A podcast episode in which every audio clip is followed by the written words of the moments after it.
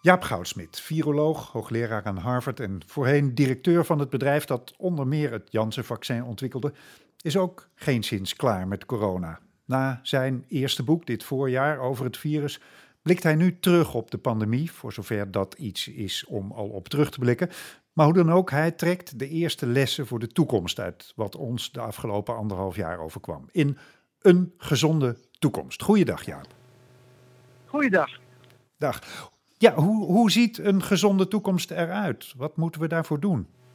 Nou, daarvoor moeten we terug naar de normale wereld. Kijk, we zijn natuurlijk ontzettend verrast, ik ook, door deze pandemie. in het begin, uh, en dat, dat is mijn, eigenlijk mijn eerste boek, uh, vrij van corona, dacht ik nou, het zal allemaal wel meevallen. Mm En ik kon nog geen niet goed lessen trekken, behalve uit de geschiedenis. En die geschiedenis was natuurlijk vreemd, want elke keer als we dachten dat er een nieuwe pandemie zou komen, kwam die niet. Of het nou uh, SARS is of ebola of Zika, allemaal hele enge virusinfecties. Maar die mhm. bleven heel erg gelokaliseerd. Dus um, uh, ik wist natuurlijk toen ik mijn vorige boek schreef, en dat was tijdens 2020, ja. wist ik eigenlijk niet wat me overkwam. Nee.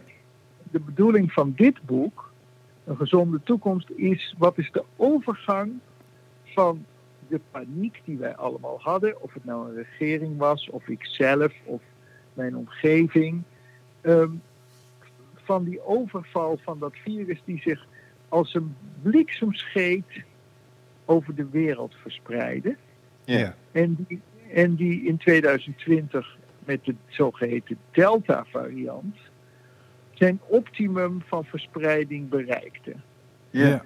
Nou, daarna kwamen de vaccins en nu zitten we dus in een situatie dat we weer in verwarring zijn. Ja. Hoe komen we van al die maatregelen weer af? Ja. En jouw, jouw korte antwoord is uh, terug naar het gewone leven. Ja, kijk, die weg probeer ik in dit boek te beschrijven. Hè? Um, in een vijftal uh, beschrijvingen of lessen. Ja. Um, waarin ik bijvoorbeeld de proloog noem. Duiken pandemieën schijnbaar uit het niets op en verdwijnen ze ook weer. Meestal is dat namelijk zo dat ze mm. geen pandemie worden. Dat is de normaliteit. Mm. Dan heb ik een, de, een les die gaat over kennis. Hoe verspreiden wij de kennis over dit soort gebeurtenissen efficiënter? Mm. Met andere woorden, is deze pandemie nou zoveel anders dan de pandemieën in de historie? Antwoord nee. Dat betekent ook dat je meteen bij een andere les komt. Dat is namelijk, wat is het gevolg van zo'n pandemie? Nou, dat hebben we gezien. Dan komen dus bepaalde groepen uit onze bevolking op de IC terecht, intensive care, ja. en, en sterft aan deze infectie. En wie zijn dat? Dat zijn eigenlijk vooral meer mannen dan vrouwen. Ze zijn al, uh, voor een groot deel hebben ze overgewicht en onderliggende ziektes. Dus dan krijg je het beeld, wat ik dan les 2 noem, dat je dus toch weer terug bent met dat je je leefstijl moet aanpassen om voorbereid te zijn op toekomstige pandemieën. Dat kan je zelf doen. Mm. Door gezonder te leven kom je, heb je minder kans op de IC te worden, komen. Het enige wat je niet kan bestrijden is oud worden. Nee. Dat is namelijk een gelukkige bijkomstigheid. Als je lang genoeg leeft, want je hebt geen alternatief behalve. Nee. Ja. Dat is les 2. Dat is les 2. Nou, dan, dan heb ik uh, enorm nagedacht over wat doen deze vaccins. Dat, dat haalt iedereen dus door elkaar.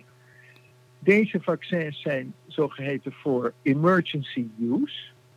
Dat betekent dat ze de, de verspreiding van het virus zo dempen dat de, uh, dat de mensen die het meeste risico op ziekte lopen, allemaal gevaccineerd zijn. Nou, dat, dat is les 4 is dus dat vaccins je uit een hoop ellende redden. Mhm. Want dan zijn maatregelen, kan je weer opheffen. Dat is dan ook mijn visie. Ja. Mijn visie is ook dat je de derde prik natuurlijk alleen maar met de, aan de mensen moet geven die het meeste risico op ziekte hebben. Niet aan iedereen. Mhm. Dat heeft namelijk geen zin, want eh, je, je, je, het wordt toch een beetje de toekomst. En wat is die gezonde toekomst? Dat is dat je gewoon een vaccin hebt, net als het griepvaccin, voor ouderen. En dat Ja. geef je vrijwillig. ja, en bovendien hebben we die vaccins harder nodig voor andere delen van de wereld. Juist. Dus je moet gewoon zeggen, alleen de oudjes, dat zijn er maar 3 miljoen, ehm, die, die geef je wel een eh, derde prik, of voor mij wordt een jaarlijks een prik, want dan is het verdeelde volume. En voor de rest geef je die vaccins aan iedereen die nog niet is gevaccineerd. Ja. En dan kom ik dus met ehm, dat je eh, een ander ding moet doen, dat je namelijk eh, eigenlijk mensen zichzelf hun bescherming moeten laten onderzoeken door bevolkingsonderzoek. En dat kan je doen door mensen zelf testen te laten doen, gewoon thuis. Die stuur je elke half jaar, stuur je die, of elk jaar, een kitje op. Zoals wij bij het bevolkingsonderzoek ook doen. Om iedereen te laten testen of hij nog beschermd is uit de rest van de bevolking. Hè? Want de oudjes vaccineer je. Ja, En mijn laatste les is les 5. En les 5 gaat over de Delta-variant. Hoe ziet de toekomst van dit virus eruit? ja. Nou, precies als griep. Dus dit virus gaat be- besmet, die Delta-variant verspreidt zich het snelst dat zo'n virus maar kan, een coronavirus. Het gaat eh, elk jaar een beetje ontsnappen uit, eh, van de, uit de vaccinbescherming. Dat betekent dat je dus eigenlijk een situatie krijgt die identiek is aan griep. Namelijk kinderen zijn de bron van infectie. Kinderen en teenagers. Zo gaat de Mhm. toekomst eruit zien. En die laat je ook gewoon geïnfecteerd worden. Want die worden in hele lage mate maar ziek. Mhm. Maar doordat het er zoveel zijn, gaat het op griep lijken dat er altijd wel tien kinderen of, of jonge eh, jongvolwassenen op de IC komen. Maar dat is nu met griep ook. Ja. Zeker in slechte, slechte seizoenen.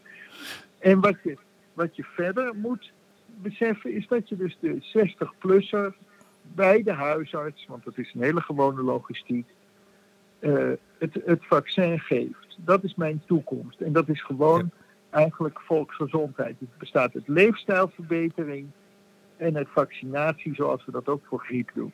Ja, en als we je de titel dan even iets breder nemen, bedoel, hebben we dan ook echt een gezonde toekomst in die zin dat we ons echt kunnen beschermen tegen nieuwe pandemieën? Nou, dat, dat is het onderwerp wat ik eh, dan eh, noem eh, de leefstijlverandering. Kijk, Ja, ja. het gaat niet om de pandemie zelf, want die is relatief ongevaarlijk. Het gaat erom wie gaan er aan dood Ja. aan die pandemie. En dat zijn dus ouderen, die moet je dus in ieder geval beschermen, net als bij griep. En voor toekomstige virussen moet je bedenken dat ik niet weet of die ons gaan treffen. Dus je kan je maar beter een gezonde leefstijl aanmeten. En de, de risico namelijk van een hartinfarct is nog altijd groter dan van getroffen worden door een nieuw virus. Ja. Snap je als je de verhoudingen weer normaliseert? Ja, ja. Goed, het, tot slot Jaap, ehm, ligt dit boek straks ook bij Hugo de Jonge of, of de Hugo de Jonge van dienst? Nou, ik heb ook overleg gehad met Hugo de Jonge al een keer. Ehm, dus ik hoop het wel. En ik denk dat het vooral moet gaan over een verschuiving van de gezondheidszorg die pas optreedt als iemand heel ziek is, naar preventie. Ja. Dus we zullen een enorme ver- verschuiving moeten doen naar eh, het voorkomen van ziekte in plaats van het genezen van ziektes. Dus ook bij een, een pandemie voegt zich dus eigenlijk bij, je moet al op je vijftigste beginnen met een wat gezonder leven en te leiden en wat fitter te worden. Want dan kom je ook niet op de IC en krijg je, heb je ook minder kans op een hartinfarct. Oké. Het lijkt me volkomen terecht dat jouw boek verschijnt in de reeks Vitale ideeën voor de wereld van morgen. Letterlijk. Dank. Ehm, het verschijnt begin volgend jaar. Dankjewel Jaap. Alsjeblieft. Goeiedag. Dank je.